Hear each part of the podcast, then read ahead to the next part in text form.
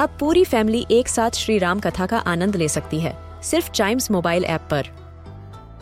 जानिए श्री राम के बचपन से लेकर दशानन वध तक का सफ़र। सरल रामायण, घर के सभी सदस्यों के लिए। आज ही डाउनलोड करें चाइम्स मोबाइल ऐप एप्पल या गूगल प्ले स्टोर से।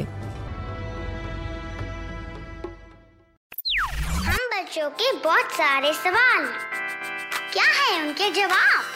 कभी सोचा है? आप सभी बाइक या स्कूटी का यूज़ तो करते ही होंगे, या पीछे तो कभी बैठे ही होंगे। तो क्या आपने एक बात नोटिस की है, जब भी हम बाइक चला रहे होते हैं, या पीछे बैठे होते हैं बिना गॉगल्स पहने तो कभी कभी हमारी आँखों से आँसू निकलने लगते हैं।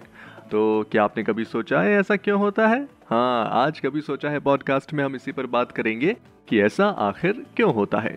देखिए, इसका सबसे मेन रीजन ये है कि जब भी बाइक चलाते वक्त तेज गति से हवा हमारी आँखों से टकराती है तो हवा हमारी आँखों में जो नमी मौजूद होती है, उसे सोख लेती है। और हमारी आँखें उस नमी को बनाए रखने के लिए ज़्यादा से ज़्यादा आँसू बनाती है, जिससे कि आँखों में सूखापन ना हो जाए। लेकिन होता यह है कि आँख के जिस पार्ट से आँसू बाहर निकलते हैं, वो पार्ट इतने ज़्यादा आंसुओं को एक साथ नहीं रख पाता और इसीलिए आँसू हमारी आँखों से बाहर आने लगते हैं। और यही रीजन है कि बाइक चलाते समय या ऐसी किसी भी सिचुएशन में जब हवा डायरेक्ट हमारी आईज में आ रही हो। जैसे हेयर ड्रायर यूज़ करते वक्त, या हीटर या एसी की हवा, या पंखे की हवा, और कभी कभी सर्द हवा।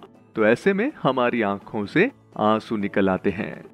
तो आई होप आपको आपके सवाल का जवाब मिला होगा और ऐसे ही क्यूरियस क्वेश्चंस और उसके आंसर्स हम इस पॉडकास्ट में लेकर आते हैं। तो आप चाइम्स रेडियो का ये वाला पॉडकास्ट कभी सोचा है को ज़रूर लाइक शेयर और सब्सक्राइब कर लें ताकि आपसे इसका कोई भी एपिसोड मिस ना हो जाए। Till then see you and always keep chiming